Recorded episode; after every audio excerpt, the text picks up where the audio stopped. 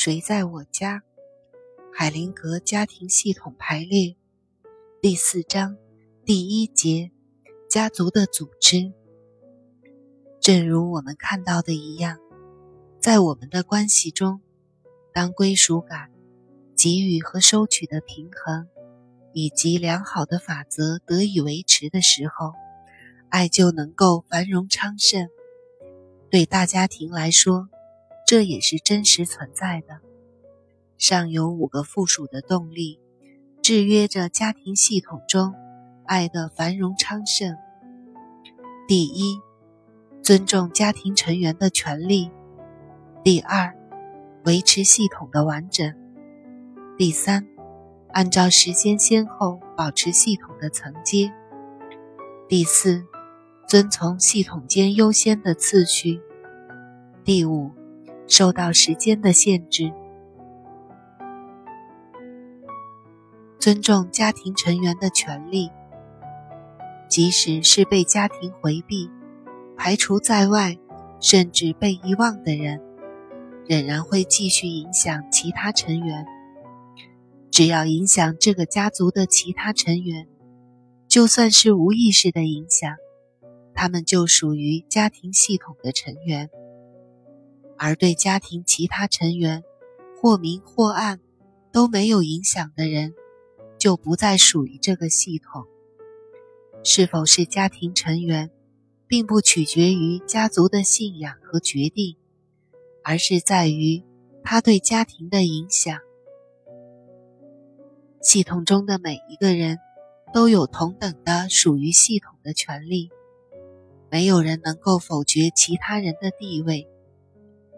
如果有一个成员对另一个成员说：“我属于这个家庭，但你不是”，这个家庭系统便会变得一团糟。例如，家庭成员不想提起在受苦、被牺牲的或犯了错误的某个人，这个人可能是小时候就去世的姐姐，或者是患了精神病的叔叔。家庭中的成员很自然的会试图排除这个人，因为他会让人产生罪责感，会使家族蒙羞。他违背了家族的价值观。家庭成员的这种排斥，不管他的动机是多么正确，对于家族中的后人来说，都是具有破坏性的。患有严重的心理疾病和躯体疾病的人进行家庭排列治疗时，常常揭示出这样一种排斥行为。尽管生病的人并没有察觉到连结的存在，但他们会在自己的生命里重现那些被排斥或被遗忘的人的命运。家族中的成员可以忘记那些被排斥在外的人。但是系统自己会重新接纳他的成员资格。排斥有成员权利的某个人，是家庭系统中最常见的动力紊乱。维持系统的完整。当属于这个家庭圈子的每一个人都被大家摆在心中、受到尊敬和尊重的位置时，大家庭里的成员便都会体验到完整和完善。只关心自己、只关心自己的快乐的人，是不能够感觉到完整的。家庭成员在自己的心中成功的重新接纳一个被排斥的成员时，发生的变化会马上被感觉到。家族和自身的内在景象。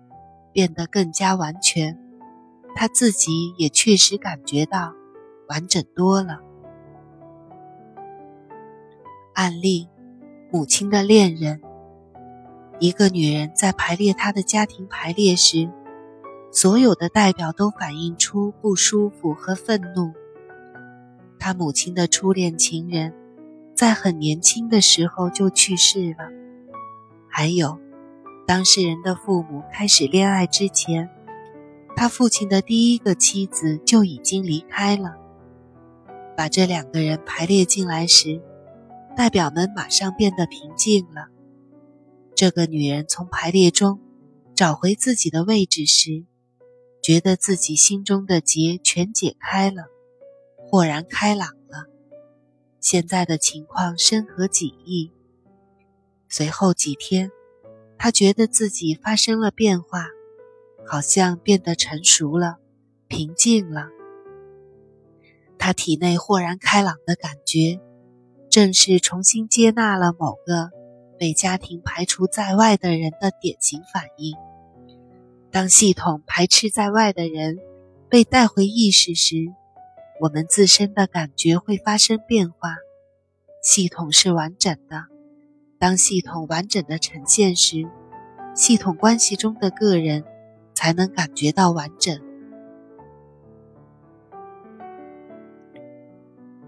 保持系统内的层阶，自身的规律。自然成文的法则和时间的规律，都可以应用到家庭系统中。时间决定现状，早来的存在于迟来的之前。由时间确定系统内的顺序和结构，就意味着，不管是谁，首先进入系统的，对于后来者有优先权。父母比孩子先进入系统。老大的比老二先进入，如此类推。时间在家族里建立了一个自然的层阶，一定要尊重。在有问题的家庭中，年轻的人常常自以为是地承担着原本属于老一辈人的责任、功能、特权或罪责，从而扰乱家庭的层阶。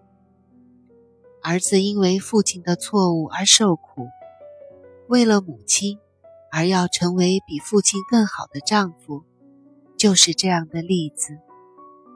因为承担了上一辈的功能和责任，而损害了时间层阶的年轻人，常常会不自觉地表现出自我毁灭或失败的倾向。因为出于爱的动机，才违背优先次序。所以，陷入这一动力情况的人们，常常认识不到这样做的恶果。这种违背常常是家庭发生悲剧的重要因素，诸如自杀、心源性精神疾病或后人犯罪等等。